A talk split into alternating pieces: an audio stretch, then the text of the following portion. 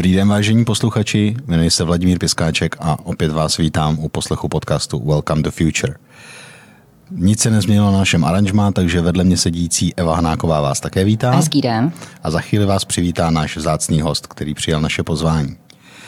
Náš host dnes uh, bude mluvit určitě o nejenom o, taj, o, o pro mě tajuplné profesi, ale taky o řadě zemí, které nejenom navštívil, kde strávil velkou část, část svého života, což mu v mých očích dává eh, řekněme, větší právo eh, odhadovat, kam se budoucnost bude ubírat, eh, než máme my, kteří o tom spíš jenom čteme, nebo ty země navštěvujeme, řekněme, povrchně. Evo, představíš našeho hosta? Já dneska začnu zase citátem. Diplomat je člověk, který vás pošle do horoucích pekel takovým způsobem, že se na tu cestu dokonce těšíte. Tak to přesně řekl americký spisovatel, humorista a novinář Keský Stinet. Náš dnešní host je jeden z nejvýraznějších a nejzkušenějších eh, českých diplomatů. Narodil se na Jižní Moravě v Mramoticích, gymnázium vystudoval ve Znojmě, odmaturoval na gymnáziu v Jevíčku a v roce 1980 odjel studovat Moskevský státní institut mezinárodních vztahů, tedy elitní ruskou školu, která se zaměřovala na výchovu budoucích diplomatů. Po návratu nastoupil na Československé ministerstvo zahraničních věcí a hned po revoluci vyjel na pět let na velvyslanectví do Španělska jakožto první tajemník. Po návratu byl vládou jmenován do zvláštního týmu, který vyjednával podmínky vstupu České republiky do Evropské unie a řídil nově vzniklý odbor pro politické vztahy s EU na ministerstvu zahraničních věcí. A pak už následovala v podstatě kontinuální dráha velvyslance v různých částech světa. Poprvé byl v roce 99 vyslán jako ambasador na rok do Mexika. Mimochodem, kdo z vás jste byli v Mexiku, možná si vzpomenete, že jedna z nejluxusnějších ulic v tomto městě, v městě Mexico City, se jmenuje Avenida prezidente Masaryk. A na ní stojí ohromná socha Tomáše Garika Masaryka, která je úplně totožná s tou, kterou znáte uh, z místa před Pražským hradem, protože obě dvě sochy byly odlity současně a málo kdo ví, že o její instalaci na tomto místě v Mexiku se zasloužil právě náš host, který vše vyjednával s tamní vládou. Následně se přesunul do Bruselu, kde byl přes dva roky zástupcem České republiky při Evropské unii eh, v době, kdy se vyjednávaly podmínky vstupu naší země do Evropské unie. V roce 2002 až 2006 se stal velvyslancem na Itálii nebo v Itálii a na Maltě. Po návratu pracoval pár let na Zaminy jakožto vrchní ředitel sekce EU a podílel se na předsednictví České republiky eh, v Evropské unii v první polovině roku 2009. Pak jej český stát vyslal do Číny. Zde strávil více než 6 let, což je zatím Český rekord v délce pobytu našich velvyslanců v čínském hlavním městě. Svoje páté angažmá na postu ambasadora zakončil před pár týdny. Po více než pěti letech se vrátil z Londýna, kde působil jakožto velvyslanec od roku 2016 a ve této funkci zažil třeba odchod Británie z Evropské unie. Letos v září je ministr zahraničních věcí jmenoval zvláštním zmocněncem pro oblast Indo-Pacifik. Jen pro zajímavost, náš host drží rekord jakožto velvyslanec s nejvyšším počtem velvyslaneckých zkušeností. Ovládá angličtinu, španělštinu, italštinu, ruštinu a francouzštinu. Je vášnivým sportovcem, rád jezdí na kole a miluje fotbal. V Británii fandil West Ham United, kde hrají slávisté Coufal a Souček, u nás potom Slávy. Má rád víno, umění a v poslední době je velice aktivní na sociálních sítích. Seznamte se, to je Libor Sečka. Ahoj, Libore. Ahoj, dobré ráno. Dobré ráno. to je bombastický úvod. to říkají úplně všichni, Libore, tady. Já jsem moc rád, že jste Evu pochválil za ten úvod. Minule jsem se ptal eh, šéfa Národního muzea, jestli bych chtěl ještě něco dodat. On říkal, že už v podstatě není co. Vy byste chtěli ještě něco dodat? Ne, já taky, mě už nenapadá, ale je tam skoro všechno. Skutečně. Dobře. Já teďka zbořím náš připravený scénář, nebo připravený, on, on je řekněme tak jako nastřelený, protože to se prostě musím zeptat na úvod. Měl jsem takové dvě třeskutě vtipné otázky, ale patřím do skupiny málo kdo ví, takže jsem nevěděl, že jste ten, kdo instaloval sochu Masaryka v Mexico City. Jak se to dělá? To přijde člověk na ministerstvo zahraničí v Mexiku a řekne, dobrý den, já jsem tady z České republiky, ukáže jim takhle mapu a píchne do Evropské unie a řekne, tam je takový člověk a my bychom byli hrozně rádi, kdyby tady měl sochu. Tak jak to je, jako to je zajímavé téma, já rád na ně vzpomínám. Eh, ono nešlo jenom o vyjednávání s tou mexickou vládou a s tím distriktem, kam patří ta eh, hlavní třída to náměstí, ale vlastně šlo i o jednání se sponzory tady doma abychom to měli jak zaplatit, abychom to měli jak dopravit. Jo, a tahle ta část byla možná stejně tak složitá, neli složitější, než to vyjednávání s tou mexickou vládou. Ale zpátky k té otázce, já myslím, že vy jste říkal tajuplná profese, ona to, ta profese tak tajuplná není a já se snažím celý svůj život jako odtajuplňovat. Dneska na tom budeme pracovat. A dá, dávat co nejvíc informaci, eh, vlastně co to znamená, k čemu to slouží. A obecně ta, ta moje mise, tak jak ji chápu já, vždycky vede k tomu, abychom našli to nejužitečnější, co si ty obě strany mohou vyměňovat. To znamená, ty dvě země mají eh, nějaké zájmy, něco se tam děje a, a, a ten velvyslanec permanentně musí sledovat, kam se to těžiště těch zájmů přesunuje a co teď v této chvíli si můžeme nejvíc nabídnout. To, k tomu se dostaneme, ale teď já jdu, já jdu zpátky k tomu Mexiku. A, a samozřejmě k tomu se používají nejrůznější prostředky. Když máte ty cíle stanoveny, tak pak hledáte cesty. A, a, a ty cesty hrozně navazují teda v tom mém pojetí na symboly. A, a, když jdete do nějaké země, do nějaké destinace, tak si myslím, že je dobře si udělat takový obrázek, co v té zemi je e, symbolicky spojující. A, a v tom Mexiku se to nabízelo přímo. Tam je Avenida Masaryk, e, Málo kdo dneska v Mexiku ví, kdo to byl Masaryk, ale všichni ví, že to je slavná třída, kde jsou luxusní obchody, e, kde jsou nějaké parky. A uh, já, když jsem tam projížděl každý den do práce, tak jsme říkali, s tím musíme něco udělat. To je málo, že tady Avenida Masaryk a nikdo o tom neví a, a nic nám to dneska nepřináší, nebo, nebo, nebo se to někam neposune. A uprostřed té Avenidy je Glorieta, náměstíčko. A takhle, když jsem tam, když jsem tam přijel, tak ještě úplně na začátku je taková v takovém parčíku, eh, poměrně takovém chudém, na zemi taková deska, která říká, že to je Avenida Masaryk. A, a samozřejmě pak jsou tam ty nápisy. Ale jako moc symbolů tam nebylo. A teď to náměstí vlastně nemělo jméno, ta Glorieta. No tak já jsem začal tím, že eh, jsem šel na tu radnici místně, říkám, tady ta, to náměstí nemáme. A tak proč bychom to taky nenazvali Glorieta de Masaryk? Aby se něco dělo, abychom měli nějaký spojovací bod, abychom měli nějakou action, aby jsme, něco, aby jsme to do těch česko-mexických vztahů jako začlenili. A oni říkají, jo, no tak jako Avenida Masaryk to není tak špatný, to tak, a tak tam bude Glorieta Masaryk, tak uděláme Glorietu Masaryk. Tak jsme nejdřív udělali Glorietu Masaryk. O to, když se pojáte v mapě, tak to tam dneska je. A když už byla Glorieta Masaryk, to kulaté náměstíčko, no tak říká, teď tady něco chybí. A v té době... Tam byla určitě kašna, ne? E, e, tam byla taková nějaká kašna. No. Neříkej mi, že si ji nechal zbořit. V té, v té době e, se tady prostě vedly debaty o instalaci sochy Masaryka na, na Hračanském náměstí. No tak jsem našel prostě kontakty, kdo to dělá, jak to dělá, tak dál. A, a s pomocí přátel jsme vytvořili jakousi podpůrnou skupinu a udělala se ta socha. A darovala se Mexiku vlastně, jo. takže to, a oni se dary těžko nepřijímají taky, jo. jo. Takže tímto celým postupem my jsme dosáhli toho, že jsme tam měli slavnost, uh, přijel tam minister zahraničí. Ta socha se tam potom doinstalovala, už když já jsem odjel, jo. ale celý ten proces, celá ta, ta, ta procedura přípravy uh, se odehrála uh, v té mé režii, a kromě toho, teda, kromě toho tam je Masaryk, tak tam je spousta symbolů, které se týkají lidic. Jo, tam jsou vesnice. Uh, jsou tam vesnice Praha. Jo, a to všechno bylo v mém dalším plánu, ale bohužel jsem byl v Mexiku jenom rok, takže jsem nemohl už dělat víc z těch věcí. Ale, uh, ale prostě takhle, tak, tak, takhle vzniká celá ta historie kolem sochy Masaryka Mexiku. A můžete jenom říct, kdo byli ti sponzoři nebo ti partneři, kteří pomohli uh, finančně tam? Hodně tam jsem spolupracoval s, s Československým ústavem zahraničním. Hmm. A za ten rok, co jste tam byl, tak uh, cítil jste nějak, že tuhletou vaší aktivitou, tímhletím tlakem se tam nějak probouzí zájem o Česko, že najednou Mexičani začali řešit, kde to Česko je? Uh, Minimálně ti v tom distriktu? No, určitě samozřejmě. My jsme hledali, co se tam dá víc udělat. I tenkrát se probuzila spolupráce s Volkswagenem, tak jsme spolupracovali s Volkswagenem.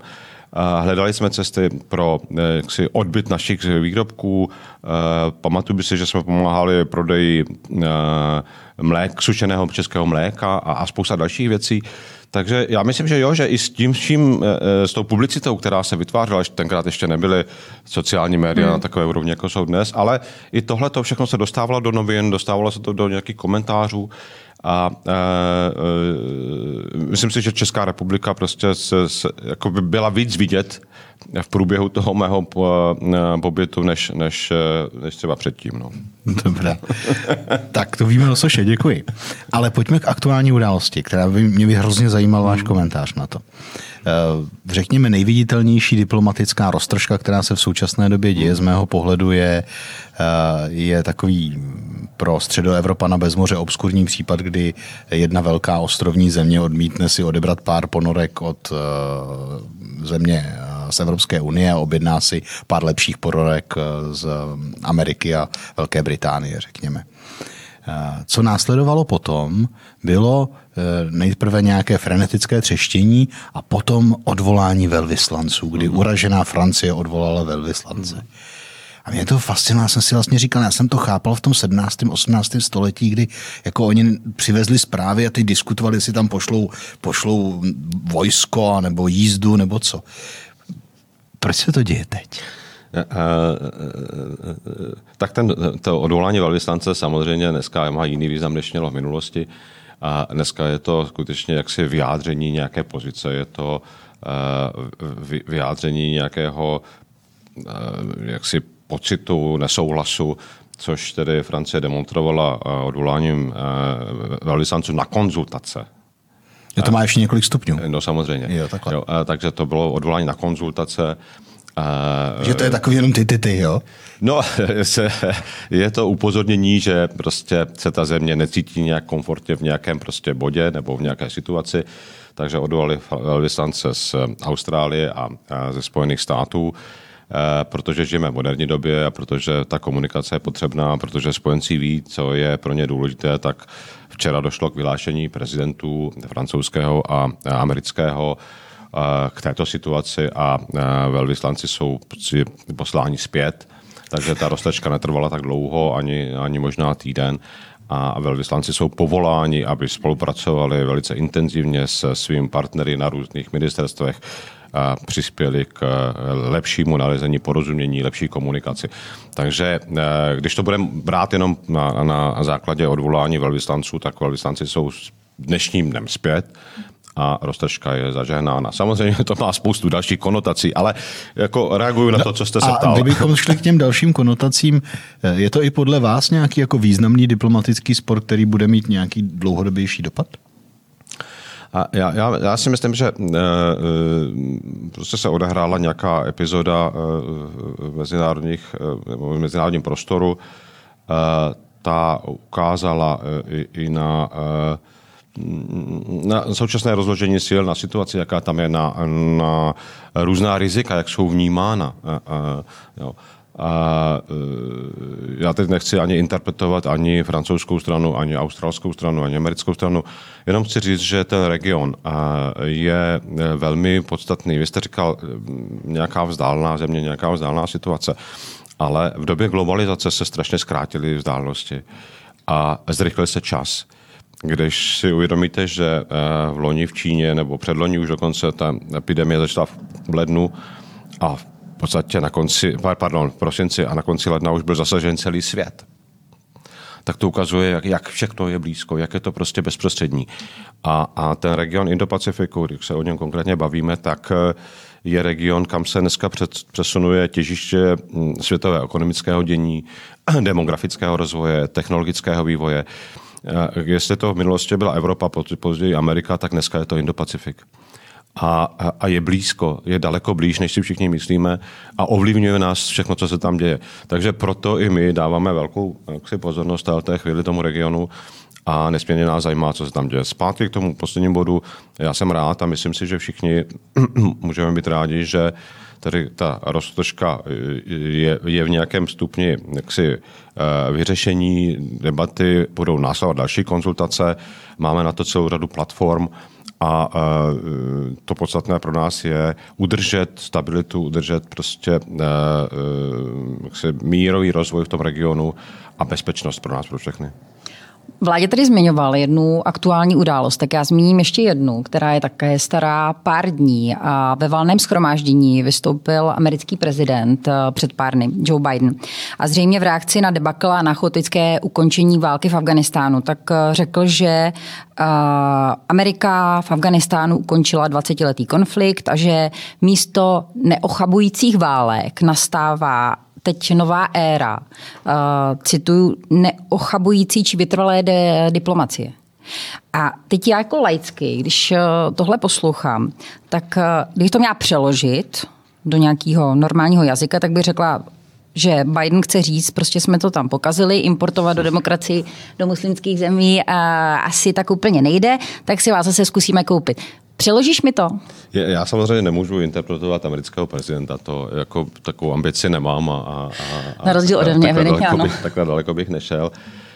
Já jenom chci říct, že mm, e, efektivní a dlouhotrvající diplomacie je samozřejmě potřebná, nutná, ale nejde ji dělat jaksi bez nějakého backgroundu a e, jako musíte mít nějakou sílu, ať už je to ekonomická, ať už je to vojenská, abyste tu diplomacii mohli prosazovat. A musíte to budovat současně. Já si myslím, že se nedá dělat jedno bez druhého. Eh, mluvili jsme tady o Indo-Pacifiku, což je tady oblast, kterou teď já sleduju a, a k níž se tady eh, nejlíp můžu vyjádřit. Eh, já chci říct to, že i tam jako bude ta dlouhotrvající diplomacie strašně podstatná, ale proto budujeme nástroje. Evropská unie teď eh, vydala novou strategii k Indo-Pacifiku a tam se mluví o všech možných platformách spolupráce, včetně toho, že chce hrát roli takzvaného providera bezpečnosti. A zase, když chce hrát providera bezpečnosti, musí mít tomu nástroje. Takže jakoby, mm, mm, já, já, chci říct, že budování vojenských kapacit bude stejně tak důležité, jako posilovat diplomaci. Dobrá, pojďme teda. Pojďme, tak to byla velice to byla diplomatická, diplomatická odpověď, otázka, ano. odpověď. Ale pojďme, pojďme uh, pokud Eva souhlasí, pojďme k té diplomaci. Vy jste úplně na úvod řekl, že vaší ambicí je uh, otevřít nám brány tohoto pro mě tajemného světa. Přesně. Teď trošku popisujete, že jsou nějaké různé druhy diplomacie. Mm-hmm. My jsme se to na škole tak nějak učili, pak jsme to úspěšně většina z nás zapomněli. Mm. Uh, co je pro vás diplomacie? 21. století, abych dodal? Je, je to profese, je to, je to svého druhu, jak se, když děláte dobře, může to být až umění. Já myslím, že to tak je. A je to určitě nástroj, který by měl pomáhat jaksi porozumění, měl by pomáhat budování dobrých vztahů, Eh, spolupráci. Když se chápeme, tak samozřejmě, když se rozumíme, tak můžeme líp ty vztahy nastavit a můžeme je udělat efektivnějšími. Jako obecně je to, je to, je to nástroj. A co je vlastně dnes poslání velvyslance? Protože my jsme se o tom krátce bavili hmm. před naším rozhovorem, hmm. že samozřejmě v průběhu je. historie se ta role strašně změnila. Určitě. A co je vlastně jeho práce v době internetu? Jasně. Eh, já chci říct ještě, že ta diplomacie může být různá. Diplomacie může být multilaterální, kde hledáte porozumění na nějakém velkém fóru, musíte jednat s mnoha stranami, máte nějaký cíl, máte společné cíle, děláte aliance. A pak je, pak je eh, diplomacie bilaterální. To, to je většinou, co ty naši velvyslanci v zahraničí dělají, to znamená, zastupují naši zemi a hledají eh, ten průnik zájmu s tou zemí druhou. Aby to nebylo tak moc si obecné, tak v tom mojem pojetí ta, ta práce velvyslance a to, to někdy přirovnávám ke sportu, jste tady říkali můj vztah ke sportu, tak to, tu práci bilaterálního velvyslance já někdy vidím jako by krasobruslení. Jo, tam máte dvě základní disciplíny. Jsou to povinné cviky a je to volná jízda. Ty povinné cviky, k tomu patří celá ta rada těch, jak se o tom velmi často hovoří recepcí společenských podniků, eh, to jsou ty setkání s královnou a tak dále. Prostě to je něco, co eh, vy musíte dělat, děláte to rád, eh, a je to teda nějaká součást toho, toho příběhu, ale je to jenom součást, protože když budete dělat jenom to, tak prostě to taky jenom skončíte, že? tak se to dál neposune. A pak je ta volná jízda. Ta nechává tomu velvyslanci fantazii aby si vybral, eh, eh, v čem chce co nejvíc jak si na pomoc, eh, aby jak si udělal nějakou rekognoskaci toho terénu a z toho vybral to, co pro tu zemi je nejdůležitější. A do toho se pustil. A teď z tomu se hnal zdroje a, a rozvinul to. Já, a na co se zaměřuješ ty? Na co se zaměřuješ ty? No a já teď, teď to chci říct, že když se vrátím do Londýna zpátky, tak my jsme vlastně hledali ty symboly a každý rok jsme dělali nějaký program právě proto, aby jsme posílili vztahy, právě proto, aby do těch vztahů jsme dostali co nejvíc jaksi, konkrétních projektů. Měli jsme 100 let od založení Československa jako velké téma. Dělali jsme Český týden. V, tom, v rámci toho Českého týdnu jsme měli uh, nanotechnologie, měli jsme lékařské technologie, máme fantastické doktory, měli jsme den, den Českého srdce poprvé v Londýně, kdy jsme dali dohromady české a, a, a anglické vědce. Uh, měli jsme koncert Filharmonie. Zase. To je strašně náročná věc. Filharmonie hrála zadarmo, dali jsme koncert britskému publiku. Jo. A to už je ta volná jízda. To nikde není napsáno, to vás někdo to, a to si musíte dát dohromady. Každý rok takovýhle program byl. Ten poslední, samozřejmě v době covidu to bylo složitější, ale měli jsme program Never Forgotten, to znamená, uh, jak si vzdát uh, úctu těm vojákům, kteří jsou padli a, jsou pohřbeni na britském území. Těch máme 309 v té chvíli. Ale nešlo tam jenom o to vzpomínat na ty vojáky a položit tam tu růži, ale šlo o to vlastně probudit tu atmosféru a uh, já, uh, jak se použít i do dneška. Já tomu říkám, že ti vojáci jsou živí, že nám pomáhají do dneška. My jsme k těm uh, aktivitám brali poslance, novináře, místní podnikatele. Jo. A to zase, to je, ta, jako, to je ta část té volné jízdy, jak, o které jsem hovořil. Takže každý velvyslanec má možnosti, jak to skloubit a, a na konci nějaký výsledek. Že? Takže jako, ten diplomacie se dá stejně nějak měřit. A jak, to by se... mě zajímalo, protože teď, pokud nás poslouchají ně, ně, nějací manažeři, tak určitě jim tam naskakují tam mýtická tři písmena KPI, to znamená eh, to měření toho výsledku. Co je KPI velvyslance? Co Já, bylo jako, vaše KPI? Samozřejmě to je relativní, jo, ale eh, tak můžete... Co považujete za vy, Můžete ten vztah měřit nějakým, eh, nějakými čísly obchodu, ale ten obchod jako může běžet někdy bez toho, že by ta ambasáda nějak speciálně to snažila byť my jsme se snažili samozřejmě. A, takže to je jedna možnost, jak se dá měřit výsledek. Druhá možnost je, že e, se můžete podívat, jaké vztahy ten velvyslanec navázal. Jestli dovedl komunikovat s vládou, jestli dovedl komunikovat s parlamentem, jestli dovedl komunikovat s těmi podstatnými hráči. A to se dá zjistit. Tak vidíte, co dělá. E, on nějak reportuje o své činnosti. Pak máte další ukazatele pomocné, jako jsou Eh, dneska při, rozvi- při použití digitálních eh, technologií a, a sociálních sítí víte, kolik sleduje účet ambasády. Podívejte se, kolik lidí sleduje účet ambasády v Londýně a kolik jinde. Uh, Facebookový účet třeba, a nebo potom Twitter. Jo, jako jsou cesty, jak se dá měřit aktivita velvyslance určitě. Dobře, a jenom ještě, když zůstanu v manažerštině, jedna věc je měření, hmm. druhá věc je, kdo vlastně, a já chápu, že by to mělo být všichni, tak jako když jsem zmiňoval tady šéfa Národního muzea, pro něj taky cílová skupina jsou všichni. Kdo je hlavní cílová skupina třeba velislance v Londýně? Můžete samozřejmě působit na, na široké publikum, ale upřímně eh, většina, troufnu si říct, že většina lidí ve Velké Británii buď nemá valné mínění o Česku, nebo vůbec žádné. Londýn vytkněme před závorku. Eh, je to teda spíš jako ukazování nás tomu širokému publiku, anebo je to ta, ta diplomacie, ta ekonomická diplomacie v místě toho Londýna, toho vlastně svébytného státu ve státě? Já, já myslím, že obě cesty uh, jsou ty, na které se ten uh, velvyslanec nebo úřad soustředí to vytváření obecného povědomí jak si zase nám pomáhá Eh, řeknu, když zvednete tu českou vlajku na nějakém eh, oboru, kde jsme dobří, tak eh, je to jako na surf. Přijedou další surfaři po té vlně. Jo? Takže kdekoliv, cokoliv jsme našli, co bylo skutečně jaksi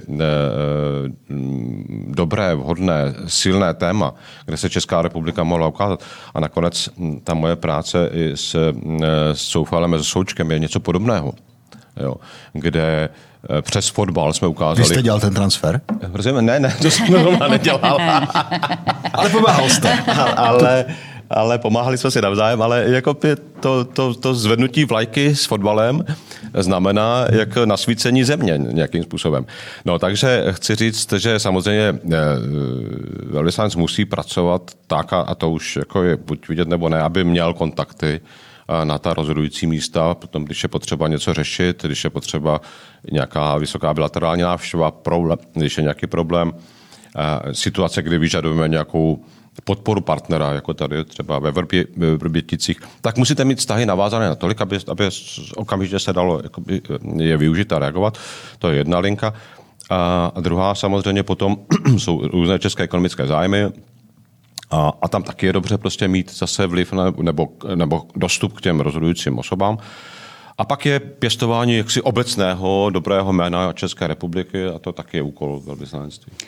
Ehm, já teď z toho biznisu a vlastně z toho, z toho manažerského pohledu eh, se vrátím zpátky k trošku méně vznešenému tématu a to jsou vlastnosti diplomatů. Hmm. Eh, já když jsem studovala na Vysoké škole ekonomické mezinárodní obchod, tak eh, mě moji profesoři přemlouvali, ať jdu na diplomatickou akademii. Já už jsem v té době pracovala v hospodářských novinách eh, a tehdy mi jeden eh, nejmenovaný velvyslanec, který mě poznal, řekl, že eh, mám zapomenout na post velvyslance, protože nejsem úplně diplomatická a že kvůli ženám, jako jsem já, se vedou války a že já bych byla schopná rozpoutat třetí světovou. Tak řekni mi, Jaký vlastnosti má mít správný velvyslanec? A teď samozřejmě to neberu s ohledu na znalost jazyku, schopnost analýzy a tak dále. Možná se na to podívej i z pohledu své zkušenosti, do čeho si před těma lety s tím šel.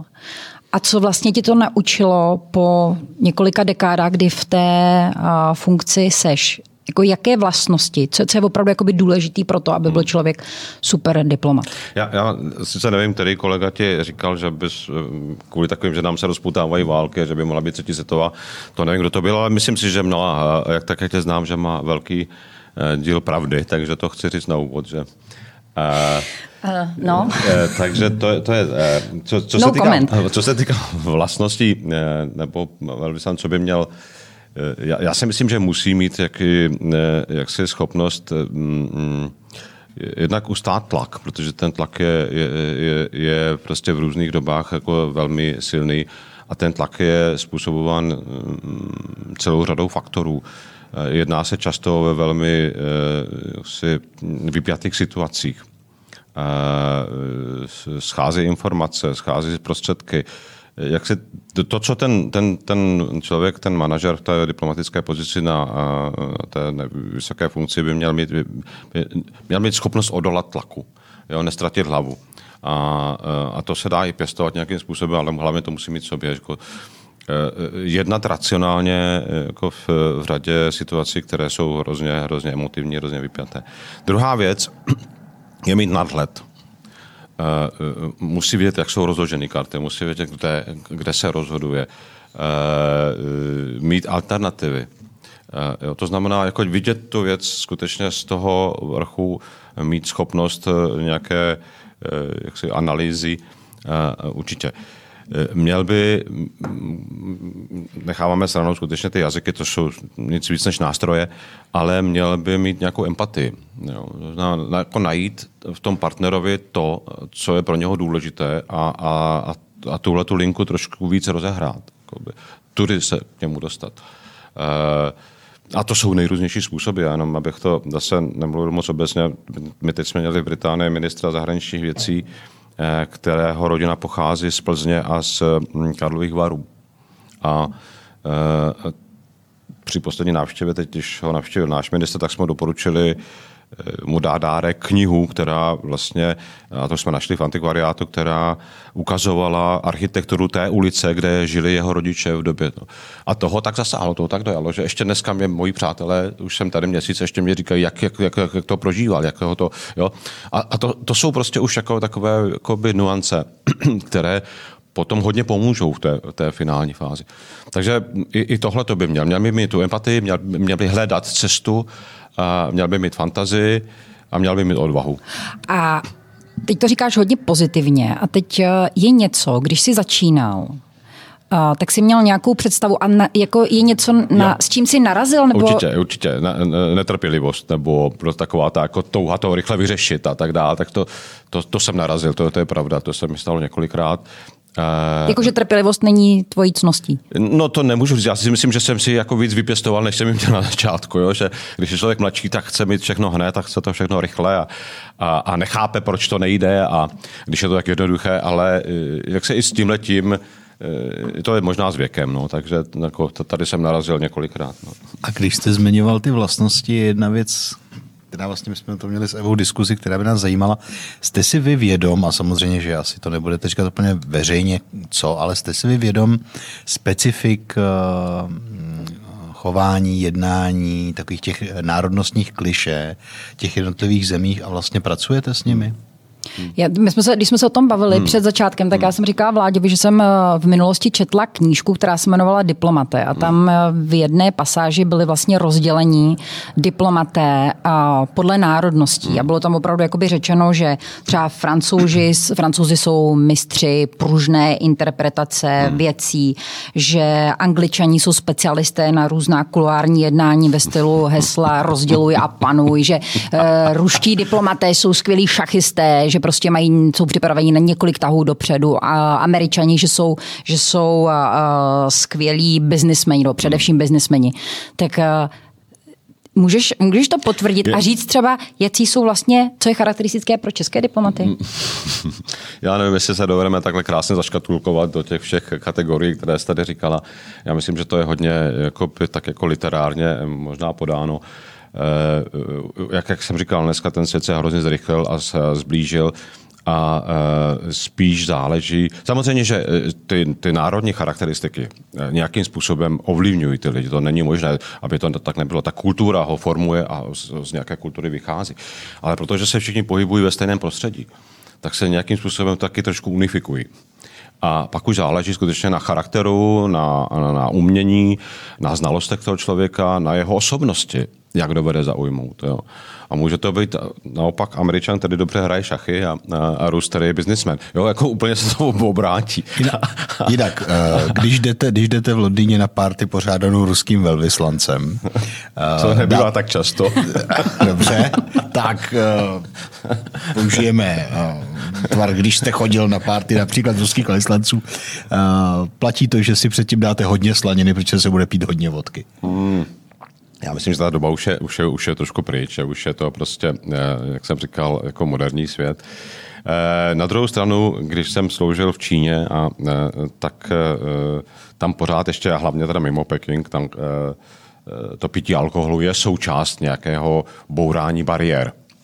A u těch Aziatů to jako bylo velmi důležité, takže Počkej, jako u člověk musí bylo... být trénován i v, i v tomhle oboru.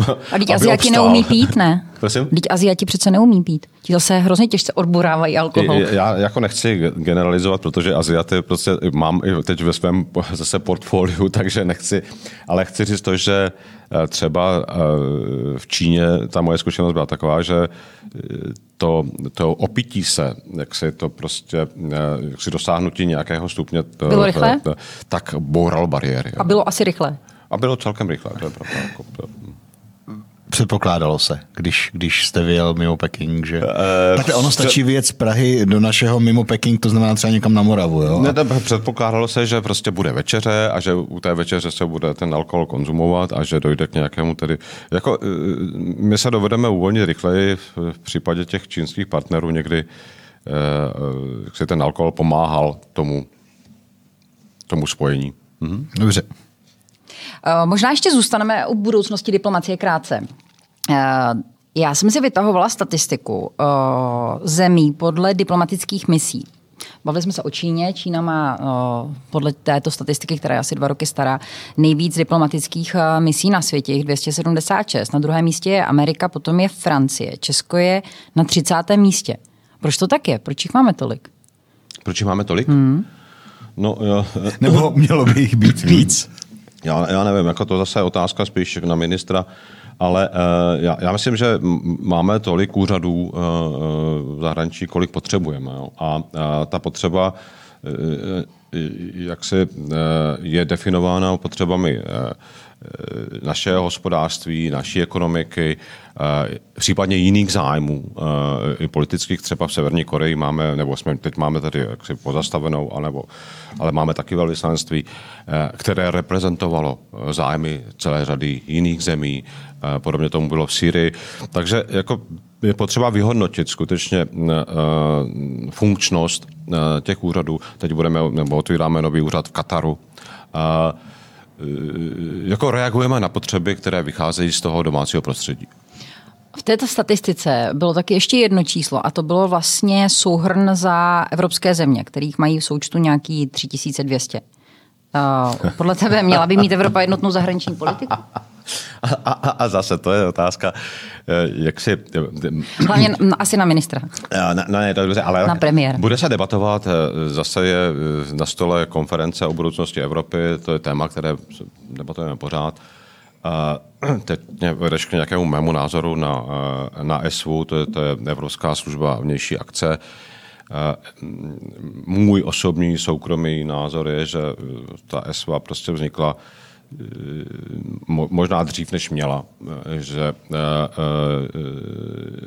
těch zájmů bilaterálních je pořád ještě hodně členských států a ESVA samozřejmě se tam hledá své místo, nějak pomáhá.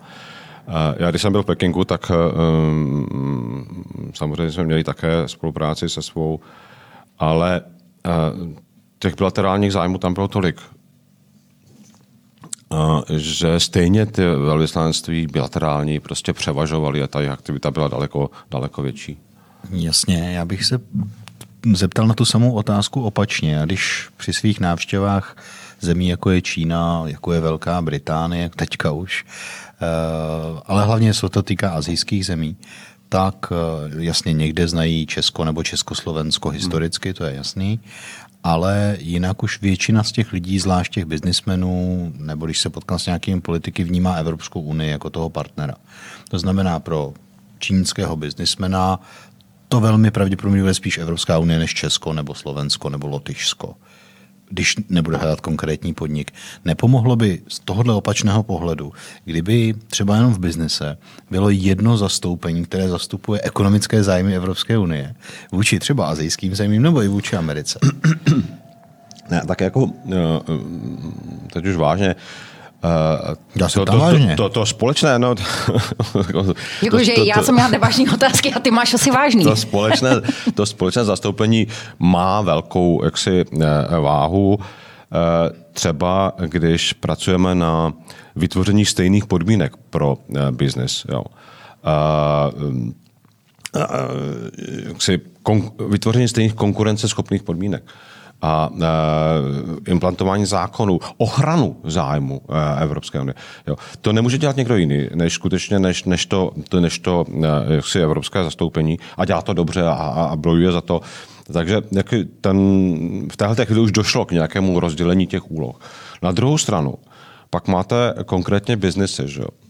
A máte spoustu významných německých koncernů v Číně, když už se máme konkrétně učit, je tam Siemens, je tam Mercedes, je tam Volkswagen. A pak máte francouzské firmy, mají tam atomovou energetiku a to jsou zase zájmy, které e, jdou jakoby přesahují ten eh, eh, jaksi eh, současný rámec toho jednotného postupu.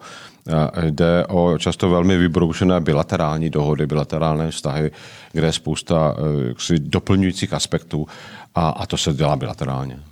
No a teď vlastně narážíme, já vím, že to je trošku jako politologická otázka, ale my jsme tady v debatě narážíme na to, že prostě Evropa je tvořená, řekněme, dlouhodobými kulturami, které jsou v nějaké vzájemné konkurenci. Máme tady Evropskou unii, která se snaží tohleto nějakým způsobem, ať už víc nebo méně úspěšně jako narovnat nebo posunout dál. A máme tady, jak zmiňujete, globalizaci a nastupující azijské ekonomiky, které se prostě hmm. z mého pohledu na ty malé země, hmm. mluvím za Česko, jako nebudou úplně tak, eh, nebudou se jimi zabývat.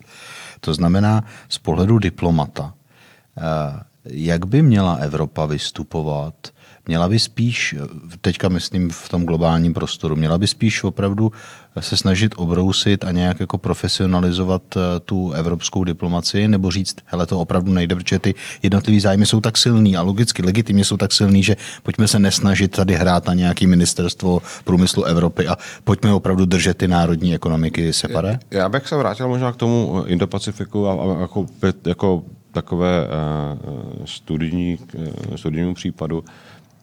Mně se hrozně líbí ta, ten současný přístup Evropské unie ta strategie, která teď byla publikována, bude se dál aplikovat za francouzského, za našeho předsednictví, což je taky velmi důležité, tak ukazuje jako několik pater, platform pro spolupráci. Tomu říkají partnership a, a, a ty existují na úrovni investic, obchodu, konektivity, bezpečnosti, vesmíru a e, vlastně všude tam se dají uplatňovat jak evropskou unijní e, jako celkové, tak národní zájmy. A teď e, my, my tvoříme vlastní jaksi strategii, vlastní přístup, ale samozřejmě s vědomím toho, toho, toho Evropské unie to jsou jako cíle. A, a samozřejmě tam je ekologie, bezpečnost námořních cest a spousta dalších aspektů, kde tedy je možné spolupracovat.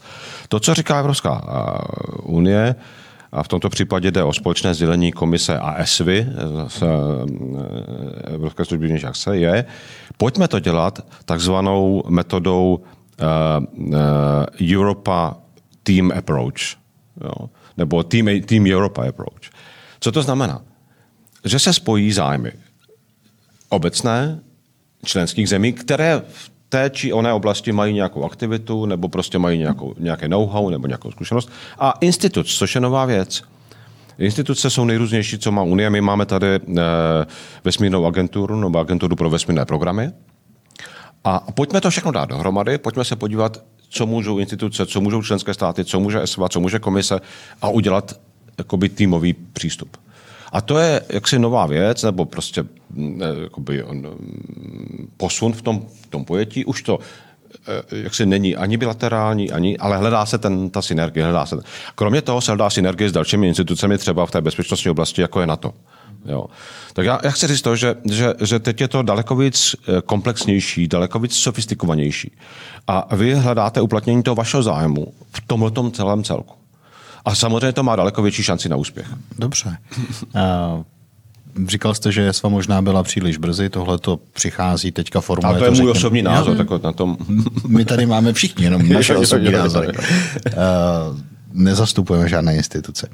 Uh, pojďme se to ještě trochu posunout. Hmm. Uh, řekněme, že tahle iniciativa, o které vy mluvíte, je úspěšná a pojďme ona, čím. Ona je na začátku. No. Je v nějaké hmm. dohledné, my jsme tady o dohledné budoucnosti, ano, to znamená ano, v naší ano. dohledné budoucnosti pěti, sedmi let je nějakým způsobem úspěšná. A konkrétně Čína, protože pojďme se bavit o Číně, vy jste tam dlouho působil, uh, ji začne brát vážně a začne ji brát jako partnera. Je vůbec možné uh, Čínu uh, brát jako partnera a očekávat, že ona bude brát jako partnera nás v, po delší dobu, než po dobu, kdy se jí to bude v tu chvíli z nějakého konkrétního důvodu uh, hodit? Jenom vysvětlím, proč se ptám, já už jsem tady možná říkal, ale hmm. mě naprosto šokovala, je to příklad, je to příklad třeba hmm. evropských automobilek, které hmm. teď velmi tvrdě naráží a hmm. vlastně já jsem před lety jsem se bavil s panem Winterkornem, což byl šéf VW slavný v Pekingu a říkám mu, jako vy děláte ty společné podniky a máte v těch podmínkách, že vy to tady pak necháte všechno, jako teď vy jim odevzdáváte vlastně všechno know-how, teď oni tehdy ještě ty auta fakt dělat neuměli. A on mi říká, no ale to bude v roce 25, víte, kolik my vyděláme peněz do roku 25 a úplně takhle otevřeně mi to řekl. No a co se stalo za těch 10-12 let, vidíme. Hmm. Eh, a Čína už VW z mého pohledu nebude brát jako partner za pár let, protože už to nebude potřebovat. Hmm. No, eh, je, je, jak, to, jak to říkáte, je velmi těžké dělat nějakou předpověď. Jo. Nevíme, co se všechno stane za rok, nevíme, co se stane za pět let, nevíme, co se stane za deset let. A ten vývoj ve světě je velmi dynamický a, a v ekonomice taky. Uh, Čína je eh, realita, je to realita eh, ekonomická, je to realita eh, zahraničně politická a, nějakým způsobem my musíme zohlednit v tom, co děláme a samozřejmě, už jsem tady o tom mluvil, ta poslední indopacifická strategie Evropské unie je i svým způsobem reakce na to, jak se Čína vyvíjí, jak se chová a jak, jak se přistupuje k Evropské unii. V té strategii eh, mluvíme o tom, nebo mluví se o tom, že eh, budeme hledat partnerství se státy, které mají buď stejné hodnoty, nebo stejné zájmy. A s Čínou, ať už tedy ty hodnoty v řadě oblastí nezdílíme, tak těch zájmů máme pořád společných hodně. A je to ekologie, je to prostě například zemědělství, je to čistota moře a tak dále. Je tam celá spousta věcí, kde jako je důležité s Čínou komunikovat, angažovat a tak dále. Když budeme úspěšní, no tak nás Čína bude brát samozřejmě vážně. Ono to hodně záleží od toho našeho vnitřního vývoje tady v Evropské unii jak bude Evropa silná, jak e, se dovede projektovat do toho, do toho prostoru, tak bude samozřejmě i Čína nějakým způsobem reagovat. Evropská unie doteď pořád patřila k těm, e, nebo takhle, ten, ten, ten, ten region je e, jakoby v podstatě v téhle chvíli nejdůležitější z hlediska obchodu pro, pro Unii. A to je ta, ta soft power. A to, co, o co se snaží Evropská unie, i, i tedy s v nějaké eh, velmi intenzivní komunikaci s NATO, je posílit tu svoji eh, jaksi, schopnost být bezpečnostním garantem. A zase, když se to podaří, i pro Čínu to bude silný signál pro nějakou další debatu. Dobře, no. tak teďka já se zeptám znova. Uh, tak jak, nebo jinak, já se zeptám jinak. Já když jsem se připravil na tento rozhovor, tak jsem volal jednomu svému známému, který vás zná, který s vámi byl v kontaktu v Číně a říká, jo, jo, jo, to byl hrozně úspěšný ambasador v Číně. Říkám, jak, jak to, jak to? No, on když tam přijel, on ho nikdo vůbec nebral vážně. Uh-huh. Měl to fakt strašně těžký a na konci toho dlouhého mandátu to bylo úplně jinak. Ano to je pravda. tak pojďme, já se k té mé otázce pak dostanu, ale zkusím to tudy, jo. Eh, no, eh, tady k tomu, eh, já když jsem tam přijel, tak skutečně to byla doba, kdy do České republiky pravidelně přijížděl Dalai Lama a, a, a jak si to bylo něco, co ta čínská strana nenesla úplně dobře.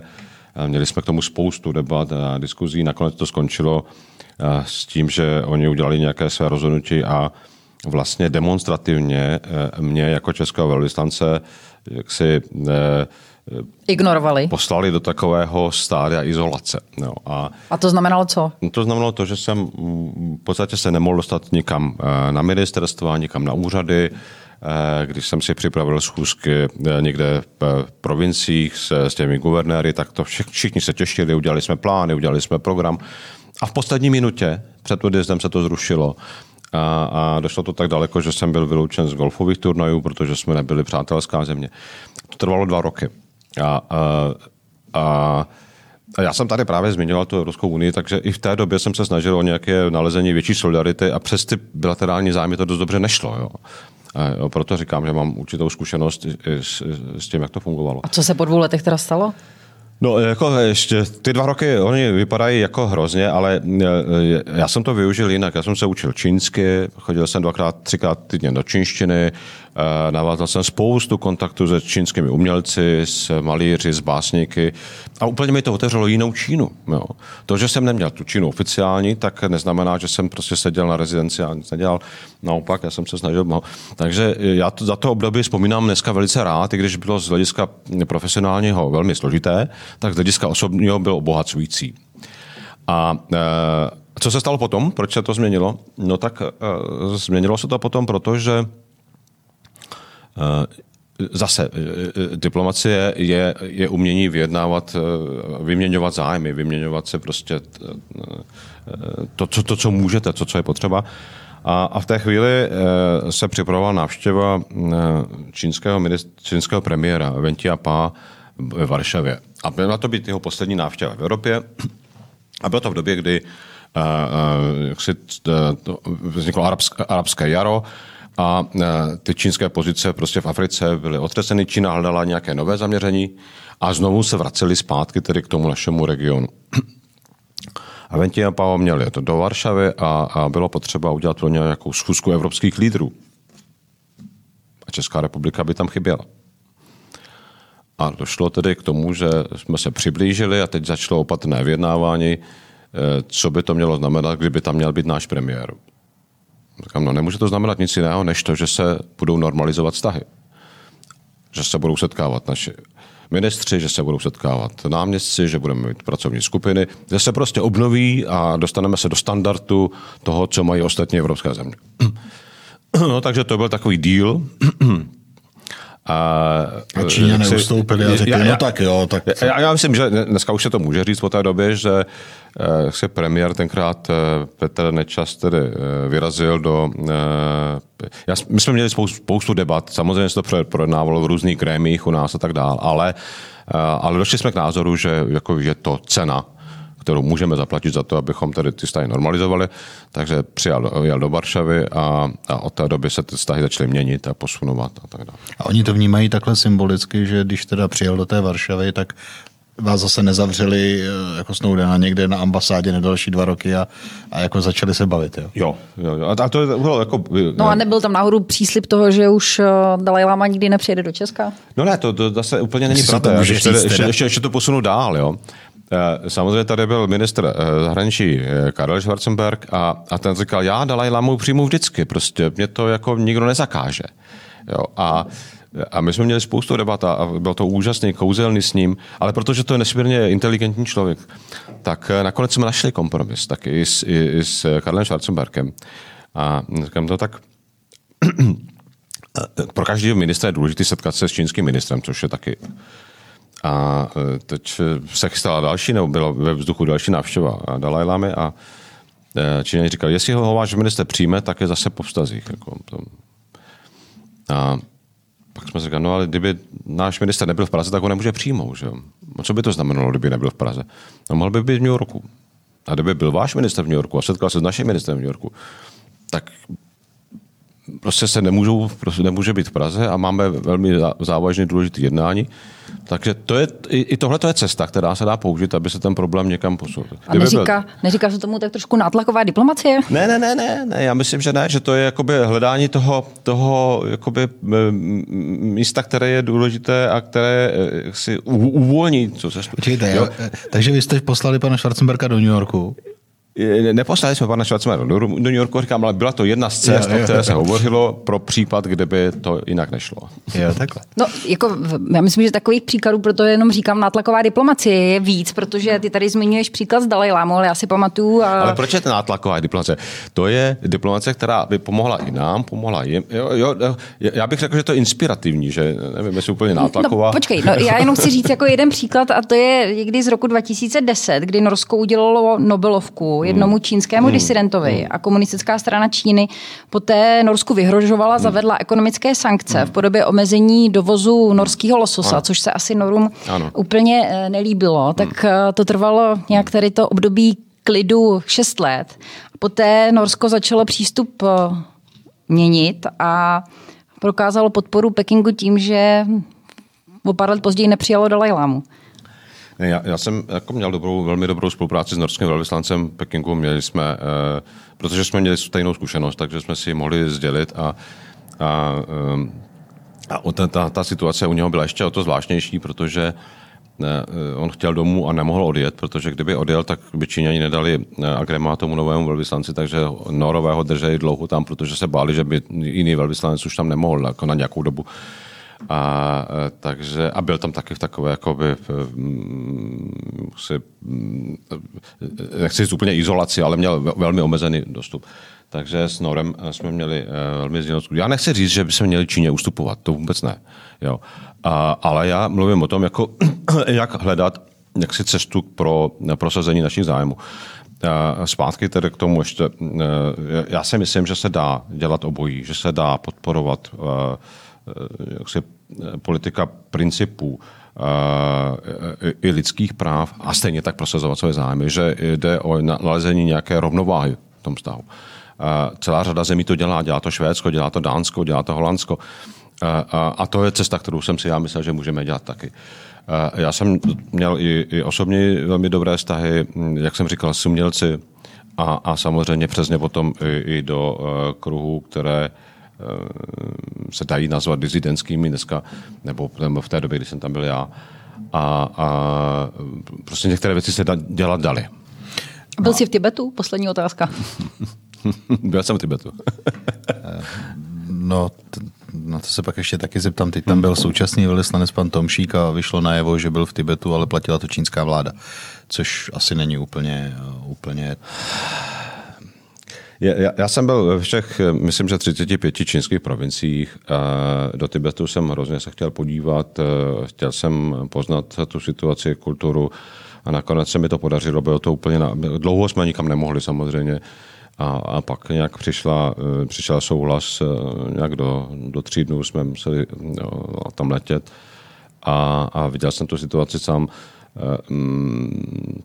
Mm, samozřejmě ta situace je nejednoduchá, je to citlivá oblast. Byl jsem tam pět, šest, pět, šest dní, to myslím, že trvalo. A, ale jako to napětí tam prostě nějaké cítit je. Jo, to... Já bych se ještě vrátil k tomu, o čem jsme se bavili před chvílí. Mě by zajímal váš pohled, váš osobní pohled na tu situaci, kterou vy jste nastínil. Na jedné straně z historického důvodu samozřejmě Česko eh, a Češi, my Češi vnímáme, nebo řada z nás poměrně senzitivně utlačování lidských práv, vnímáme situaci Dalajlámy, máme zkušenost s komunismem, to tady pořád v nás je. Na druhé straně samozřejmě tak jako ostatní země, které jste zmínil, ale v podstatě všechny země na světě, nebo velká většina z nich, asi Tajvan výjimaje, tak eh, prostě musí anebo chtějí s Čínou obchodovat, protože to vlastně teď už jinak nejde. Prostě jsme si to tak nastavili nějakou dobu to tak bude trvat. A Tohle je objektivní situace a do ní vstupuje obrovská, obrovské množství emocí, někdy umocněných lidmi, které, nevím, jako je prezident Zeman, který si nikdo neváží, někdy umocněných prostě zprávami z Číny, které jsou prostě drastické. A teďka Jaký je jako člověka, který tam opravdu žil a zná, zná ty lidi, zná samozřejmě ekonomické zájmy, jaký je váš pohled? Eh, jak bychom měli vnímat, eh, jak bychom se měli k Číňanům chovat? Jak, jak, jaký jsou ty vztahy? Já, já nevím, jestli se dá jako dát nějaký univerzální recept, jo? to asi, asi ne. No, v Česku, já, ho, v Česku ho jako veřejně to, dává jedna synoložka, která nebyla v Číně 40 let a vlastně jako... Hmm. Já, já, já možná řeknu jako svoji osobní zkušenost, tak úplně a pak se dostanu k tomu, co jste se ptal. Já, já si myslím, že, a to jsem říkal na začátku, že chcete-li dělat dobře tu práci a diplomaci, tak musíte toho partnera pochopit. Musíte jít trošku do hloubky eh, toho, té kultury. Já když jsem tam byl, tak eh, i když jsem byl dva roky v podstatě, eh, nechci říct diskriminován, ale prostě jsem měl velmi, velmi omezené možnosti eh, práce, tak jsem se snažil jít do, do hloubky kultury, učil jsem se jazyk, poznávat. Našel jsem spoustu přátel.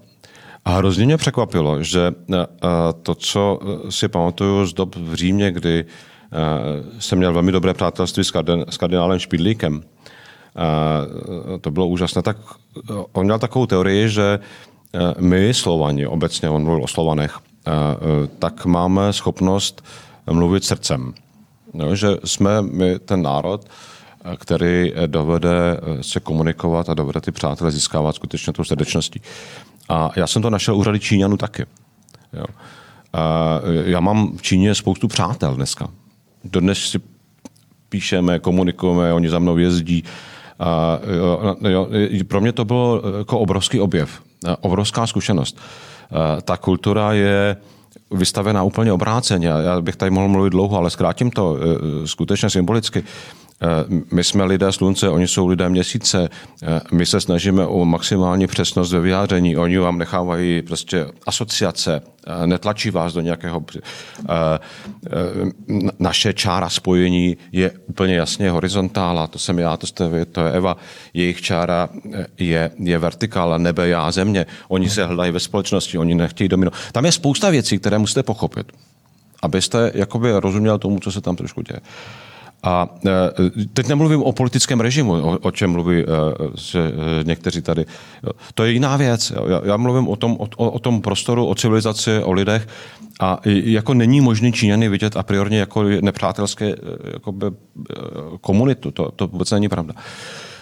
Pak je režim, pak je prostě něco, co prostě je, je, je politická situace, realita, na to musíme nějak reagovat, pak jsou naše ekonomické zájmy. Já, já myslím, že to, co potřebujeme ve vztahu s Čínou, a, a eh, má to celá řada zemí, je jít do projektů, které jsou perspektivní, které jak jsou, jsou mají nějakou, mají nějakou dobu, jo? Jsou, eh, kde se potřebujeme, vědecké projekty, ať už jsou to nějaké, já nevím, my jsme tam měli projekty biotechnologií. Když se ty dvě země potřebují, když se najde to racionálně, když se najde to užitečné, tak pak ta politika, pardon, už jsem se roz, rozvášnil, klepl jsem do mikrofonu, tak ta politika prostě už jako kopíruje tu situaci reálnou. Když je to obráceně, tak je to špatně.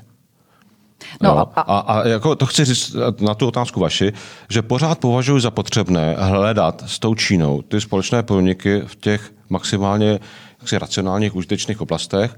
A to je to hledání společného zájmu, o které jsme tady hovořili. A samozřejmě přitom můžeme my zdůrazňovat naše hodnotové eh, prostě eh, principy, Eh, eh, to, to. Do míry, do které můžeme, samozřejmě no, diplomaticky. Ale tady, tady, pak je, tady pak je, a to jste zmínil na začátku, ta, ta síla společná Evropské unie. Tam můžeme daleko víc a přes ně můžeme ty naše Jasně. pozice prezentovat. Ale z vašeho pohledu eh, jako ignorovat tuto zemi nebo tento region, dokud, nezačne, dokud nepřestane persekovat Ujgury a dokud neuvolní Tibet, je... Já, já si myslím, že ignorovat, to, to je jako... Západní spojenci mluví o aktivním engagement, engagementu, že o angažování se. Jo. To znamená, pojďme s Čínou zpracovat a současně upozorňovat na to, co se nám nelíbí. A poslední věc k Číně. Eh, vy jste říkal, že není třeba, nebo není nutné ji vnímat jako nebezpečí, to je odlišná kultura. Když si vezmete knihu, kterou pravděpodobně jste četl, eh, Stoletý maraton, která mluví o nějakém řekněme, dlouhodobém eh, cíli Číny ovládnout svět z vašeho pohledu sedmiletého. Je to tam takhle, takhle nastavené nebo ne? Ne, já jsem mluvil o lidech, mluvil jsem o, o, o kultuře, nemluvil jsem o, o, o ano. velmocenských ambicích. Že jo? A to jsou dvě různé věci. Uh, Karel Schwarzenberg říkával, to jsou obchodníci 6 tisíc let. Pře, přeháním, že jo? tak jako pozor na ně. Jo? A, a, a, a, a, asi tak. No. Dobře. Eh, pojďme eh, se možná krátce přesunout ještě z Číny do Velké Británie, protože já jsem v tom úvodu říkala, že ty jsi se vlastně po více než pěti letech vrátil uh, před měsícem a něco z, z Londýna. A také jsem tam zmiňovala, že ty jsi byl opravdu jakoby na velvyslaneckém postu v okamžiku, kdy Británie vystupovala z Evropské unie. A já vím, že nebo někde jsem četla, že ty se tenkrát vsadil, nevím, jestli s ostatními velvyslanci nebo s kým to bylo, a, že se to tak opravdu stane. Proč jsi to myslel? To byla provokace nebo jsi měl nějaký ne, ne, jako... A to je právě to, ty se ptala, jako, jako, jestli se čeští diplomaté nějak odlišují, jestli mají nějakou charakteristiku, tak občas je tam takové to české kverulantství, jo, že když všichni něco říkají, tak řeknete úplně něco jiného, aby to bylo prostě jinak. Takže, no vydá, tak já, máme já, definici jo, českých diplomatů, kverulanti. Může, můžeme, můžeme to tak jako nějak nazvat. Eh, mně to skutečně přišlo až jako moc. Jo. Samozřejmě jsem si to nepřál jo. a má to spoustu jakoby, z našeho pohledu nevýhod.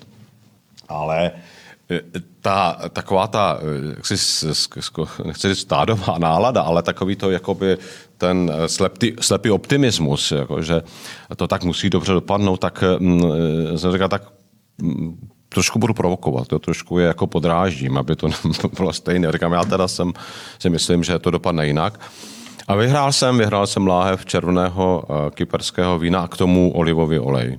Eh, od kyperského ambasadora? Od kyperského ambasadora. Aha. A proč Ale... to tak podle vás dopadlo? Pardon? Proč to tak dopadlo nakonec? No a to je jako velká otázka. Proč to tak dopadlo?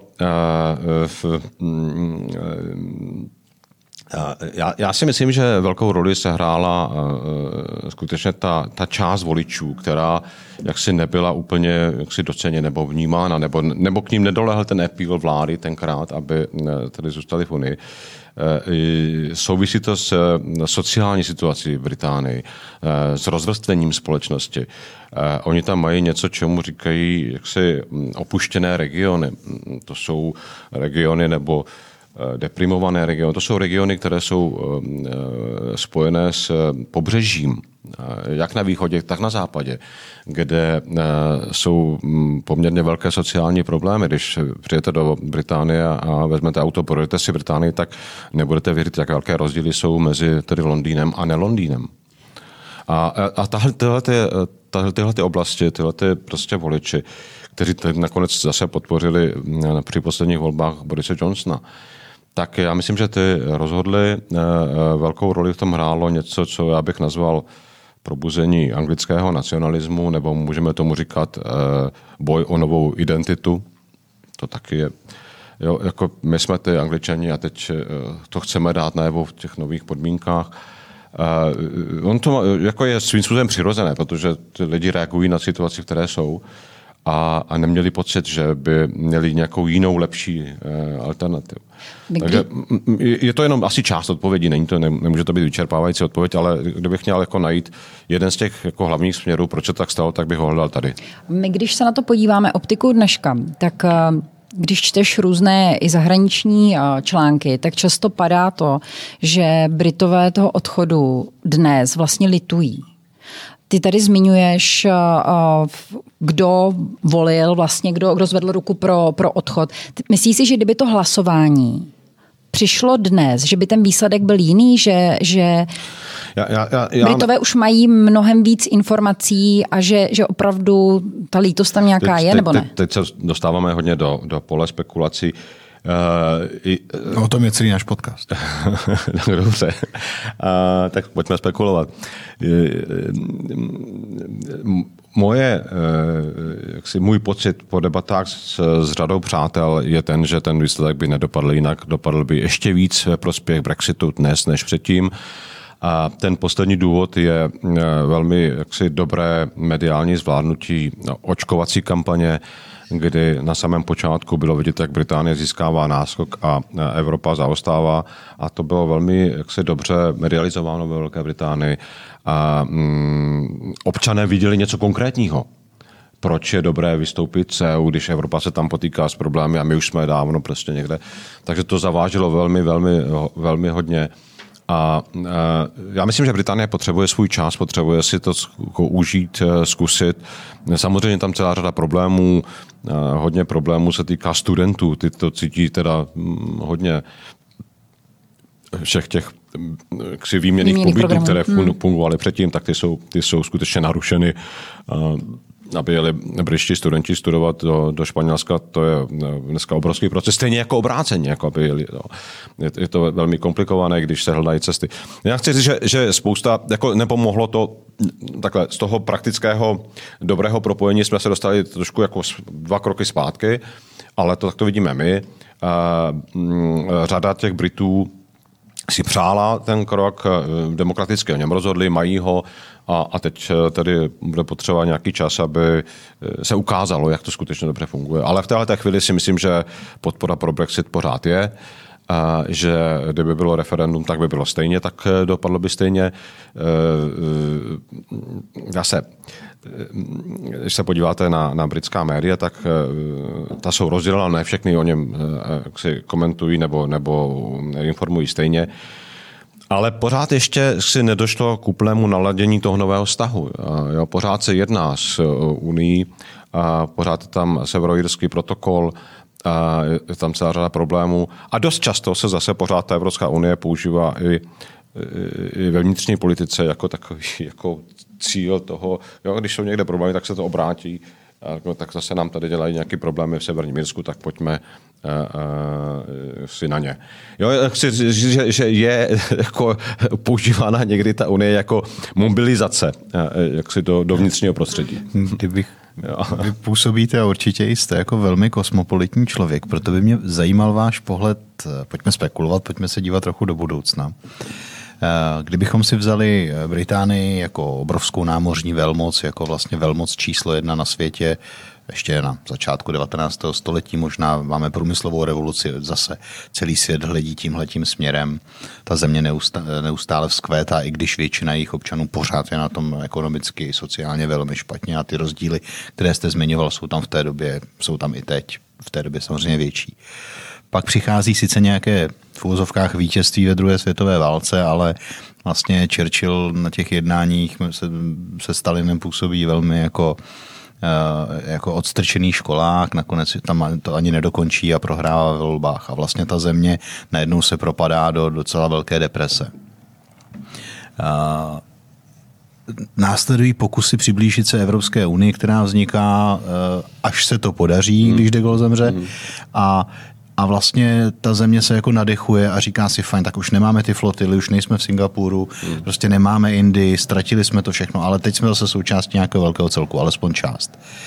A teď přichází, eh, přichází období, kdy najednou ta země je nespokojená v tom svazku, protože prostě po staletí žila jinak, má jiné svobody, nemá občanky, nemá ústavu. Prostě jako žila jinak a, a převáží ten názor, který, o kterém jste mluvil, že ano, všichni, kteří jsme se ptali v Londýně, no velká část z nich říkala, neodejdeme, ale hmm. odešla.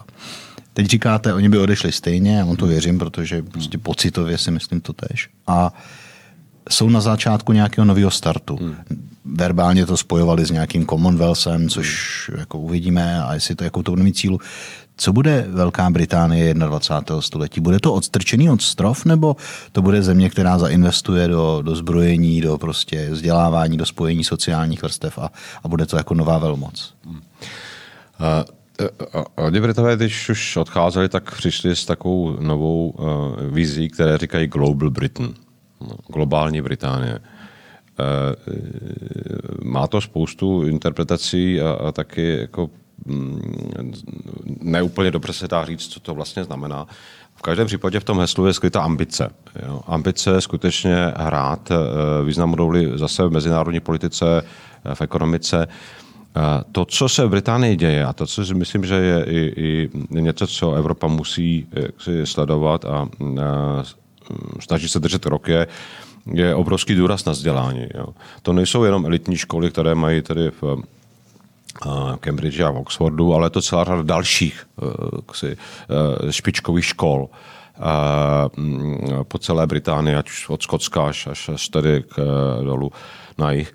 A e, ten důraz na vzdělání, důraz na jaksi vědu, důraz na technologie, důraz na služby, e, to je jaksi motor e, toho ekonomického dění. A tím směrem Británie bude pokračovat. Samozřejmě není možné v tom dnešním světě působit nějak izolovaně. Commonwealth jste říkal, je, je skutečně je cesta. Na druhou stranu ekonomicky to není příliš významná záležitost. A Evropa je partner a, bude pořád se tedy hledat ten vztah s tou Evropou nějak.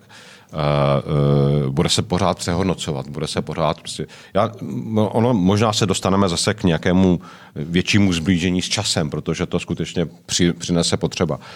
Spojené státy, ale zase ta, ta zkušenost s, s americkými vládami nebyla vždycky jednoduchá pro Británii, takže uvidíme. Britové teď mají svoji uh, strategii k Indo-Pacifiku. velmi, velmi se zajímají o ten region. Uh, jestli bude Británie silnější nebo slabší, uh, to teď asi se těžko dá takhle jednoznačně postavit. Já myslím, že se vydala svojí cestou, že ta cesta není ještě úplně proskoumána, že bude doznávat určité vyladění a můj pocit je, že prostě pohledu Londýna Evropa prostě bude i do budoucna eh, jeden z těch nejdůležitějších partnerů a bude se hledat pořád nějaká cesta. Dobře. Já možná tady mám ještě poslední otázku k hmm. Británii, hmm. která mě napadla, když jste mluvil o té volné jízdě a o, té, o, té, o těch povinných, povinných prvcích v té krasojízdě, kterou hmm. uh, řadu let provádíte. Hmm. Jaký je to jít poprvé ke královně? Ne, tak to je, to je naprosto jedinečná, unikátní, fantastická záležitost. Je to, eh, já bych řekl, že to patří do těch snů uh, diplomatů. A je to takové jako jako vystoupit na ten vrchol a podívat se pak dolů a mít ten... ten tu... to, ale pojďme na začátek. Běžel jste když do Severo a hned jste tam zadával prostě v oblek, nebo jak to bylo? No tak já jsem si jako koupil, eh, nechal jsem si ušít tady v Praze eh, eh, ten žaket a morning, morning dress, abych mluvil přesně. A, a pak když jsme tam přijeli, tak jako čekáte na tu dobu, když se to, ten den jak si má uskutečnit to předání. Předtím je něco jako trénink, kdy vás šéf diplomatického protokolu pozve a teď tam jakoby vlastně odehráváte ten, tu, tu scénku toho předání, protože tam je i manželka, tam má tři kroky, pak přijde, vy pohovoříte, král má pohořit, pak se podají ruce. Takže je to určitá procedura, která má své pevné pravidla, musí se natrénovat, takže pak, když jsme složili tu zkoušku, tak jsme pak teprve byli připuštěni, pak přijedou ty, ty, ty koně s kočárem, to my jsme předávali v březnu, kočár je otevřený, tak jsme ty, tři kilometry nebo kolik jsme to jeli, tak tam foukalo, přijeli jsme úplně promrzlí do toho Buckinghamského paláce. A e, královna byla e, jaksi velmi jako velmi přístupná, to je taky, jako, jo, že ta, ta, ta, té dámy vyzařuje taková energie, taková sympatie, taková empatie, že to je krásné. Prostě ten moment je, je skutečně jako jeden z těch nej, nejcennějších z té diplomatické práce si uchovávám. Jenom chci říct to, že teď, teď v době covidu celá řada velvyslanců nemohla předávat ty eh, eh, povědovací listiny přímo, takže to dělali přes, přes obrazovku. A e, my jsme se jim trošku smáli, že jako, tak, jako, tak je to jako významné, ale je to jako, když letíte na měsíc, prostě e, budete zaznamenáni, ale nemá to to kouzlo. Jo? A, a řada velvyslanců odmítla, to chci říct, to předání, i když byli pozváni přes obrazovku a řekli, ne, my budeme čekat tak dlouho, dokud prostě nebude obnoven ten normální režim a budeme prostě mít tu možnost setkat se s královnou osobně. Třeba na můj slovenský kolega, teď už je vlastně rok v Londýně, tak ještě nepředal pověrací listiny, protože pořád čeká na ten moment, kdy bude mít fyzickou možnost to předání uskutečnit. A ty zmiňuješ, že královna byla otevřená, současně říká, že tam byl pevně stanovený scénář. Tak nám řekni, jako co si v takovém okamžiku co, se, co, co, co, co se říká? O čem co, se mluví? Co se říká, o čem se mluví? No, uh, my jsme se bavili vlastně... Počasí nebo... nebo... My jsme se bavili o, tře, o třech takových tématech. Uh, já když jsem tam uh, byl u královny, tak to bylo období, kdy se vlastně Evropa čila imigraci, vlně migrantů a královna chtěla vědět, jak to Česká republika zvládá. Jako, a to byl takový, eh, my jsme nebyli tím hlavním tou cílovou oblastí, že my jsme těch, eh, eh, těch proudů tady neměli tolik, tak naštěstí tam byl můj kolega Simon McDonald, což byl státní tajemník na ministerstvu zahraničí a ten pochopil tu situaci, že ta královněna otázka jak si je, je dobře míněna, ale ne úplně, jak, jak si jde ne, ne, není úplně lokalizovaná. Ano. Takže mě pomohl a řekl, eh, víte, vaše veličenstvo, Česká republika není úplně cílovou oblastí, taky tam prochází, ale, ale prostě ten, ten tlak jde na, prostě na jiné, na, na jiné země, tak to jsme si jako vysvětlili. Takže to bylo jedno téma, a co ty jedno, další jedno téma. Pak eh, se královna zajímala o náš pobyt v Číně mm-hmm. a e, vzpomínala na návštěvu Xi Jinpinga v, v Londýně. Který taky mrzl v kočáře. No, no, a, a, právě tam byla taková jako krásná scénka, kdy on říkal, no představte si, oni ty, ta ochranka s ním běhala i kolem těch aut s těma pistolema a, a bylo to tak hrozný, že vyplašili naše koně. Takže měli takovou krásnou debatu o, o, o, protože ona věděla, že, že jsem přišel z Číny, že prostě tu zkušenost máme, tak se chtěla podělit s tou její osobní. No takže jsme se bavili o návštěvě eh, čínského prezidenta a, a těch okolnostech, samozřejmě těch lidských okolnostech eh, kolem a, a pak eh, ta poslední část, kde už byla i moje manželka, tak ta se týkala rodiny, kde bude dcera studovat, co budeme dělat, kam, kam se chceme v Británii podívat a tak dále. Takže mělo to takhle tyto tři části. No. Ty jsi říkal, že to setkání s královnou bylo vlastně taková vysněná hmm. událost, že to je opravdu jakoby sen každého diplomata. Hmm. Uh, pojďme v poslední otázce se zastavit uh, právě u snů. Já jsem eh, v tom úvodu zmiňovala, že ty už jsi byl opravdu na, v pěti destinacích. Byl jsi v Mexiku, byl jsi v Belgii, byl jsi v Itálii, byl jsi v Číně, byl jsi ve Velké Británii. Teď jsi v Praze po dlouhé době, máš na starosti Indo-Pacifickou oblast, o které říkáš, jak je extrémně důležitá. Na druhou stranu si myslím, že ta touha zase někam odjet a ještě prostě si zkusit nějaký další velvyslanecký post musí být velká. Tak co je snem Libora Sečky? Kdyby si měl vybrat nějakou vysněnou destinaci, kam by budoucnu ještě chtěl jako velvyslanec věd? Co by to bylo? Já, já bych mohl odpovědět zase diplomaticky, nebo, nebo víc, nebo víc osobně, ale na sny se asi nedá odpovídat diplomaticky. Ne, já chci říct to, že v této chvíli jsme... Proto jsem řekla sny, ano. Ano, já chci říct, že teď je to období jako toho takový naplňujícího se snu v Praze, protože my jsme byli 12 let zahraničí a, a pro mě to je nové vyslání teď tady v Praze, takže my tu Prahu objevujeme a, a jsme nesmírně, a nejenom Prahu, Českou republiku obecně, a jsme tady šťastní. Pořád tam to skýtá spoustu nových podnětů, je to neuvěřitelně zajímavé. Ale abych tady... Tak a teď od diplomacie k tomu snu. Tak a teď k tomu snu. Já jsem začínal svoji diplomatickou dráhu ve Španělsku, je to země, které, která mě je nesmírně blízká, kde prostě mám spoustu přátel. Myslím si, že jak si to je taková skoro až jakoby druhá moje jako domovina. Je to, je to oblast, kam se hrozně rád vracím, kde se cítím dobře a kde si myslím, že je spousta věcí, které by se dalo ještě udělat třeba nějak jinak. Takže kdybych mohl někdy ještě si něco přát, tak určitě bych si přál pracovat tam. No tak to je krásný závěr. Libore, moc děkujeme za návštěvu a za zajímavé povídání. Děkujeme. Také, také děkuji moc. Naschledanou. Naschledanou.